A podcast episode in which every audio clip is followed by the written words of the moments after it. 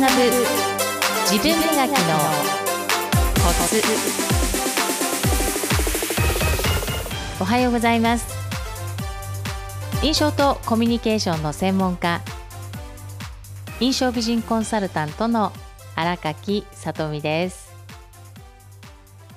本日も最後までお付き合いください。よろしくお願いいたします。テーマに入る前にいろいろお話をしたかったんですが、話したいことがいっぱいありすぎて、ぶっちゃけね、何回か録音したんですよ。でもね、話が長くなって、やめました。なんかで、いっぱい話しすぎると、聞いてる側も疲れちゃうかなって思ってね。だから、一つに絞ります。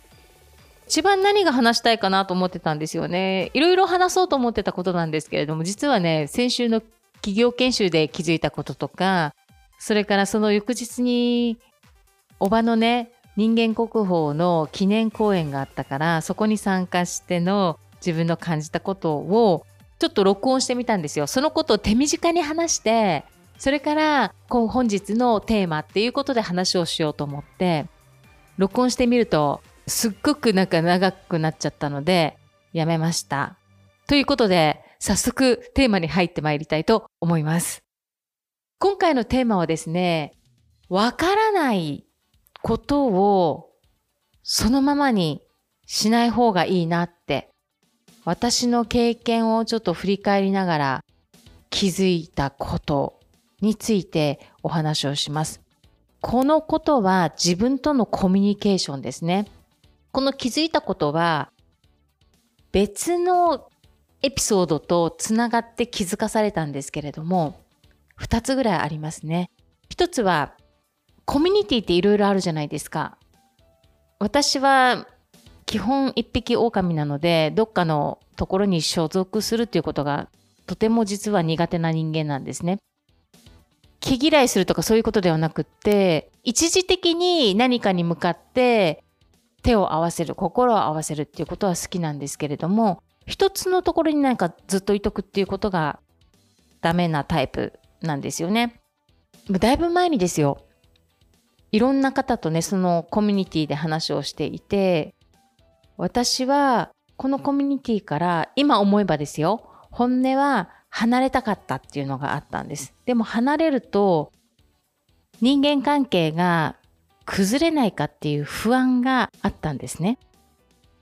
本当はどうしたいの？って聞かれた時に、わからないです、わからないんですよってずっとわからないで突き通してたんですよね。で、その頃って私は、だってわからないんだもんってしか私は思ってなかったんです。だってわからないからわからないってしか答えられない。よく複雑な気持ちでわからないっていう答え方もあると思いますけれども、これは感情ね。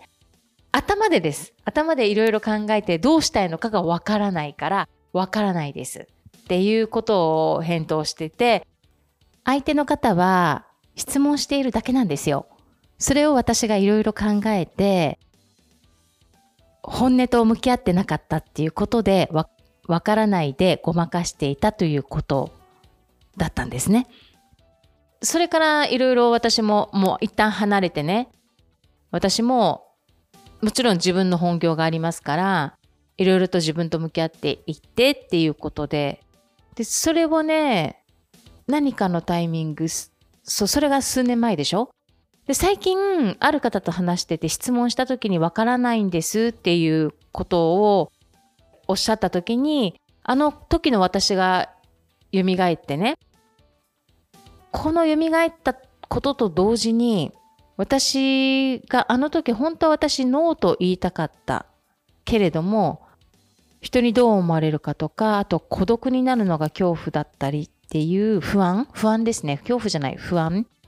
があってそこを決断できない自分だっただけの話なんですよ。決断できなかっただけ。の弱さね。私の弱さね。それだけだったっていうことが分かってこの話とは全く別で2月に娘が通う中学校で人権問題に関する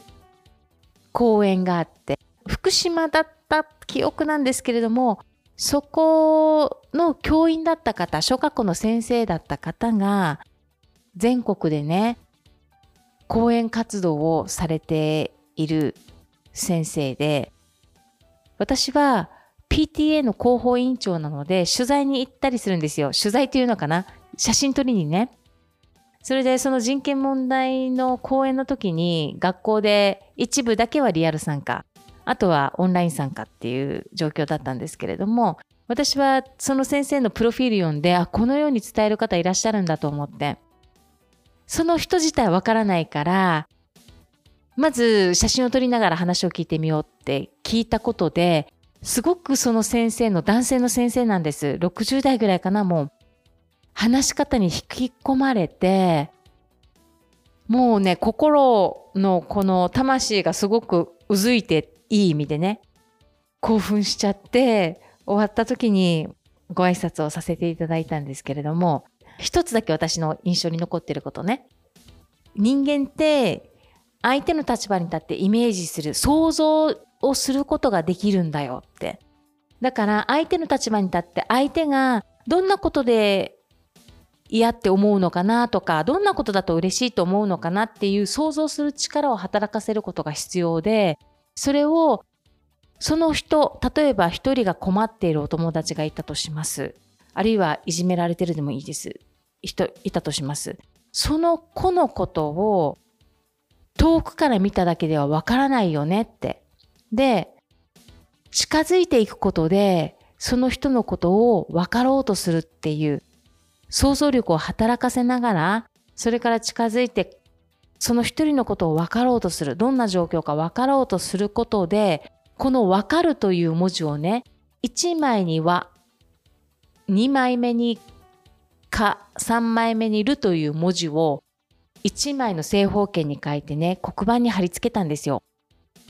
人のことを分かる、分かろうとする、分かろうとすることからなんだよ。特にということは理解するということですよね。分かろうとすることで分かるんだよって黒板に分かるっていう文字を貼り付けたんです。その次にその先生がおっしゃったことは分かるとあと文字を入れ替えたんです。変わるんだよ。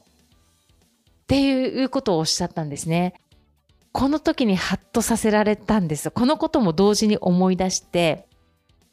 今話したことすべてつなげますね。わからないっていうのは、例えば、知らないことがわからなくって、それは調べたらわかるじゃないですか。そのことは、例えば新人研修だと、わからないことをそのままにしておくのではなく、自分で調べたり、人に聞いたり先輩に聞いたりするってこと大事だから、わからないことをそのままにしないでくださいねっていう、このわからないと、もう一つは心理面、自分の考えとか、自分の気持ちがわからないっていう表現の仕方もあります。このわからない、私が数年前にわからないでごまかしていた自分、要するに逃げていたってことですね。そのままにしたらそのままに本当は自分の答え分かっているのに分からないでごまかしてしまった自分がいた。で、最近ある方に質問した時に分からないで、ここも、あ、分からないでごまかそうとして、分からないで解決しよう、解決しようとしてはいないと思うんですよ。でも、分からないでそこでストップしちゃう？と、何にも解決しないなっていうことがつながったんですね。つながった今更なんですけれども、この講演会で聞いたね、分かろうとすることが分かることになり、それから変わるんだよってなったことと、自分のこの本当の本当の気持ちを分からないで終わらすのではなくって、逃げるのではなくって、自分の気持ちを分かろうとするっていうことから、はっと気づいて、心の奥底で気づいていない気持ちもね、気づいたことで、では、その次どうしたらいいかっていう解決策がわかるじゃないですか。その答えがわかるから、どういうアクションを起こしたら、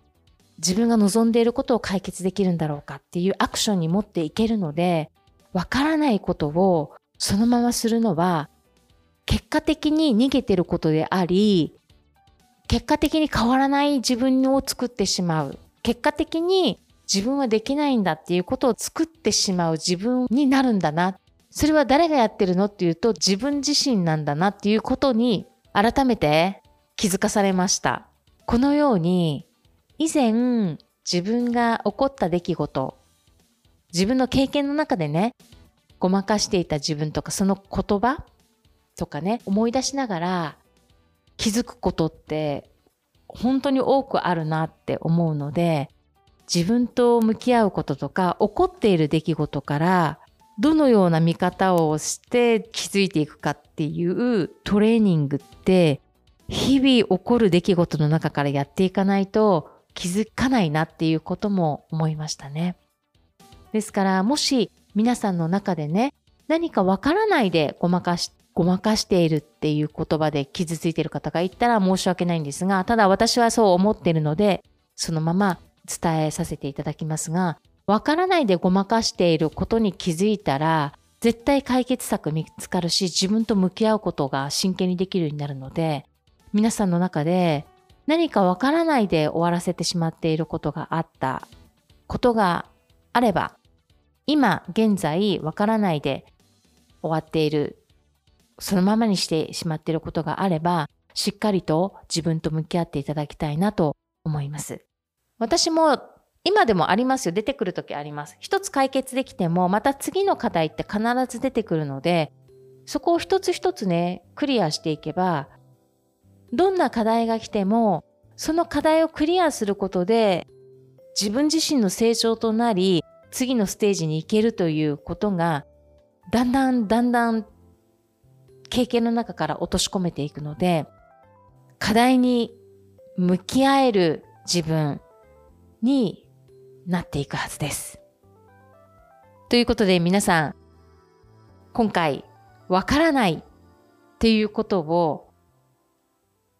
そのままにしてはいけない。わからないでは前に進めないっていうことについてのお話でした。それでは皆さん、今週もニコニコスマイルでハッピーウィークをお過ごしください。皆さんのもとに